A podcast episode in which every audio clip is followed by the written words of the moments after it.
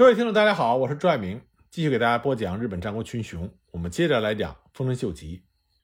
丰臣秀吉他的侵朝战争实际上是以失败收场的，而侵朝战争的失败给日本和丰臣政权带来了巨大的负面影响。有的人认为日军撤退是因为丰臣秀吉的死造成的，实际上在丰臣秀吉去世之前，日军在朝鲜战局的失败。已经是不可逆转了。关于这一点，丰臣秀吉自己也承认。一五九八年四月，丰臣秀吉派使者告诉在朝鲜的诸将，留小早川秀秋、小西行长、加藤清正和岛津义弘、黑田长政等十余将领留在朝鲜，其余众将全部返回日本。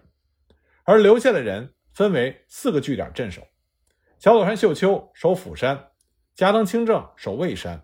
小西行长守顺天，岛津义弘守四川，屯兵约十万人。那么，第一次侵朝战争从一五九二年四月起到一五九三年五月止，一共是一年零一个月的时间。日军最后是退到沿海，修筑了十六个据点以固守，准备卷土再来。那么，第二次侵朝战争是从一五九七年七月起到一五九八年四月止，只有九个月的时间。那么，日军退到沿海。仅仅修筑了四个据点以留守，从这点上来看，日军的败局已定。守住四个据点不是为了卷土重来，而是准备全部撤退。而丰臣秀吉在他去世之前还留下密嘱，从他的密嘱中可以看出，他已经预见到清朝战争失败的结局。他更加担心和害怕的是，日本清朝战争失败之后，明朝联军会大举向日本进攻。这样的话，日本。将会受到外国的侵略，甚至亡国，所以他把国家托付给了德川家康。那么还有史料记载，丰臣秀吉在他临死之前留下的最后一句话是说：“勿使我十万兵为海外鬼。”这说明丰臣秀吉他到去世的时候，并不看好日本在朝鲜的战局。日本经过了一二百年的动乱时期，那么经过信长、秀吉，最后在一五九一年完成了统一全国的大业。各种社会矛盾相对趋向缓和，但丰臣秀吉没有抓住日本刚刚统一的大好时机，大力发展日本经济，进一步缓和各种社会矛盾，巩固统一局面，而是野心勃勃，在大封建主、大名门、大商人的推动下，企图推并朝鲜，侵占中国，称霸亚洲，这就使得日本相对缓和的各种社会矛盾又重新激化起来。那么，首先带来的负面影响就是农民的反抗斗争不断的发生。丰臣秀吉的侵朝战争把日本人民投入到战争深渊，从全国各地征调了军队数十万，动员各大名砍伐森林、修造战舰，征集全国各地的粮食、衣物和各种物资运往前线，制造火枪、武器、弹药，征调大批的战马奔向沙场。围绕着这场战争，动员了上百万的人力，消耗了大量的物资。加重了人民的负担，也影响了日本农业生产的发展。那么，随着战争的进展，大量军队伤亡，军队需要补充人员以及大量的物资，这更加重了对人民的剥削和榨取。沉重的赋税、兵役、劳役压得人民喘不过气来，这自然就激起了日本人民普遍的不满和反抗斗争。在后方，农民们的反战斗争以拒纳年贡、离村罢耕的形式广泛展开。举一个例子，当时的大名佐助义宣率部抵达明户屋，他就向自己的领国发出了一道手令，说如果乡民不完纳贡租，那么这个全乡通通被处死，即使全村皆成废墟，也在所不惜。可农民们并没有屈服于这种威胁，他们制造流言蜚语，说佐助部队渡到高丽就不会回来了。他们不要说临时性的三抽一的军粮。就连一般的贡租也不想交，这就给佐助义宣造成了沉重的打击，以至于一五九二年，当他受命率其一半的军队渡海作战的时候，在明户屋不得不临时从其他大名处借来了稻米八百担。即使这样，他的部队仍然处于饥肠辘辘的状态。在清朝战争期间，丰后国改为丰臣秀吉的直辖领地，当时他派出了巡查使去这里视察。可是举目所见，空空如也。原因是农民已经大批的逃亡。那么，农民离村罢耕和土地荒芜，成为当时日本全国的现象，以至于1596年夏天，丰臣秀吉向全国大名下达了各国荒田对策的命令。这也间接说明了，当时全国农民罢耕、耕田荒芜，已经成为丰臣秀吉不得不正式处理的一种普遍现象。那么，对于清朝战争，日军内部也出现了不满的情况。开战不到三个月，当时集结在肥前平户的萨摩大名岛津家的部队，岛津家臣美北国坚所率领的七百名官兵，就因为拒绝渡海作战而哗变。当时哗变者南下，攻占了肥后的佐夫城，得到了该城城下商人、村长、农民的支持。后来呢，又向熊本县八代市进军，中途战败。美北被杀，美北国间的叛乱，我们在讲岛津家的时候，曾经给大家讲过。这个暴动虽然失败，但是对整个清朝战争的进行带来了不小的影响。它影响了岛津家的出征，也迫使丰臣秀吉改变了原来的战略部署，成为丰臣秀吉放弃亲自渡海指挥作战计划的重要因素之一。后来，随着朝鲜战局的恶化，出兵朝鲜的大名家臣。军心逐渐涣散，导致此后逃离前线回国的事情频频发生。例如，肥后国求摩郡大名向良氏的家臣深水佐马介就随随便便地脱离了朝鲜的战场回国。肥前国佐贺大名郭岛直茂的部队中，中途归还者一次就有战斗人员五十七人。后来，面对越来越严重的情况，丰臣秀吉采取了一种应急措施。他于一五九三年年初。命令各地设置逃亡截获所，规定从今以后无同行证者不准通过，嫌疑犯一律拿捕，窝藏者全村处死。他的这个举动就说明当时日军内部混乱的情况已经非常严重，临阵脱逃已经成为丰臣秀吉非常头疼的事情。那么清朝战争失利对丰臣政权最大的影响是在于统治阶级内部矛盾的激化。本来丰臣秀吉统一日本之后，统治阶级内部矛盾相对趋于缓和，但是在清朝战争问题上还是有分歧的。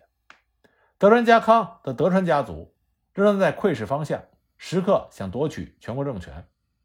那么这种矛盾在清朝战争过程中由小到大逐渐的发展，而在丰臣政权的内部，在丰臣秀吉死后已经存在两派，一个是以石田三成、小西行长为首的文官派。一个是以加藤清正、福岛正则为首的武断派，而文官派与武断派的内争就极大削弱了丰臣家的实力，以至于德川家康后来居上，最终导致了丰臣政权的覆灭。清朝战争日军的不利战局，也消耗了丰臣秀吉大量的精力和体力，以至于他的健康状况迅速的恶化，而与此同时。丰臣秀吉幼子的出生，也使得丰臣秀吉身后的继承人问题变得错综复杂起来。而丰臣秀吉已经没有时间了，所以他采取了非常直接并且粗暴的方式来进行了解决，这也为后来丰臣政权的覆灭埋下了伏笔。老天爷让丰臣秀吉登上了日本权力的巅峰，但是呢，也给了他新的烦恼。这就是关于他继承人的问题。在日本的史料记载中，丰臣秀吉是一个极其好色的人。根据传教士弗洛伊斯的记载，秀吉的宫廷内部有超过两百名女人，但他还在不停地搜寻美女。可是秀吉家里一直人丁不旺。秀吉的妻子早年曾经生下过一个儿子，可惜在三岁的时候不幸夭折。他发迹之后。收养了主公织田信长的四子，取名秀胜。由于出身不凡，他对这个养子非常的看重。信长的葬礼也正是秀胜负责主持的。可以说，秀胜是秀吉夺得织田家政权的重要助力之一。可惜的是，秀胜十八岁的时候不幸身亡。那丰臣秀吉后来又收养了五个儿子，其中就包括著名的丰臣秀次。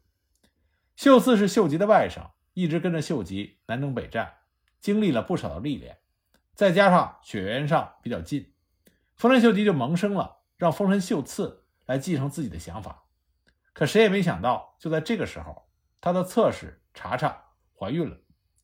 为了迎接这个迟到的孩子，丰臣秀吉特意赠送给了茶茶一座城池，让他安心的养胎待产。茶茶也顺利的生下了一个儿子。老来得子的秀吉欣喜若狂，给儿子取名弃，取舍弃之意，因为他相信民间习俗，不好的名字反而给婴儿带来好运，希望能够保佑这个儿子健康成长。秀吉后来又给自己这个儿子起名叫贺松，对其格外的疼爱，连行军打仗都要带在身边。孩子有个头疼脑热，秀吉就下令所有的神社寺院为之祈福。尽管如此，不幸还是发生了。贺松两岁的时候因病夭折，再次丧子让丰臣秀吉异常的悲痛。他也意识到自己年岁渐长，继承人的问题不能够再拖了，所以他下定决心让丰臣秀次出任丰臣家的家主之位，并且继承了关白之位。他自己本人则退居幕后，自称太阁。他接下来就把主要的精力放在了进攻朝鲜。把日本的内政全部都交给了丰臣秀次处理。可是就在清朝战争即将结束的时候，秀吉的侧室茶茶再次怀孕，并且生下了一个男孩，这就是丰臣秀赖。那么这个孩子的降生，就让丰臣秀吉和丰臣秀次之间的关系变得微妙起来。秀吉非常想让自己的亲生儿子继位，但是秀次的接班人地位早已确立，所以秀吉就开始渐渐的疏远秀次。并且思考如何处理这个棘手的问题。那么，在家臣前田利家的撮合下，秀吉提出把秀次的女儿许配给秀赖，这样秀赖就可以在秀次之后继承丰臣家家主之位。秀吉还想分割领土，五分之一留给秀赖，其余的留给秀次。可是丰臣秀次迟迟不肯点头同意这一方案，同时外界开始流传对秀次不利的言论。有人说丰臣秀次在佛教圣山比瑞山猎鹿，更有甚者说他用田间耕作的农民当靶子练枪法。人们私下都称秀次为杀生关白。但从现存的史料综合来看，所谓的杀生关白，无非是秀吉想除掉秀次而进行的舆论造势。一五九四年原定八月份举行的聚乐地落成典礼被延期到十月。具体什么原因已经无从考证，但是已经可以看出秀吉与秀次之间的关系出现了明显的裂痕。接下来，秀吉就开始对秀次动手。根据史料记载，一五九五年七月三日，秀吉的手下石田三成、增田长盛、前田玄乙、福田知信、工部季润等五个人前往聚乐地，当面指责秀次有谋反之心。在秀次否定之后，他们又让秀次写下了长达七页的绝不谋反保证书。但是，即便如此，依然不能消除秀吉心中的疑虑。七月八日，丰臣秀吉派遣出使者，命令丰臣秀次亲自来福建。为了不让秀次起疑心，其中的一位使者就是之前秀次非常信任的他的养父工部继润。但是，等秀次到达福建城，却没能进入自己的宅邸。而是被派往秀吉指定的木下吉隆的府邸，结果秀次等来等去也没有能够见到丰臣秀吉，反而最终等来的是流放高野山的命令。高野山的大寺院是曾经流放政治犯之地，一般被剥夺领地与官职的人，因为丧失了世俗的权利与地位，会被流放到大寺院去隐居度过余生，这几乎是当时一条不成文的规律。因此，从一般意义而言，被流放到高野山就意味着秀次虽然失去了世俗的地位，但至少可以保住生命。因此，秀次只从随从的三百名侍卫中选了十个人，跟随着使者上了山。可他万万没想到的是，最后等到的居然是秀吉下达的剖腹命令。七月十五日，秀次在高野山青岩寺的柳枝间剖腹自尽，尸体被葬于高野山深处的。台光院，头颅则被带回三条河原。但是故事并没有结束，秀次的死依然不能解秀吉的心头之恨。八月二日，在三条河原，秀吉下令将秀次妻儿全部三十多人，在高高挂起的秀次的头颅面前一个一个杀掉，耗时长达五个小时之久，然后就地掩埋，取名为“畜生种”。至于为什么秀吉对秀次及其家人如此残忍，一种说法呢，说他为了儿子继承大统，杀掉继位的威胁人，并且要斩草除根；另外一种说法是在朝鲜吃了败仗的秀吉，为了威胁反对再次出兵朝鲜的大明，而杀一儆百。但不管如何，秀吉最后除掉秀次的手段。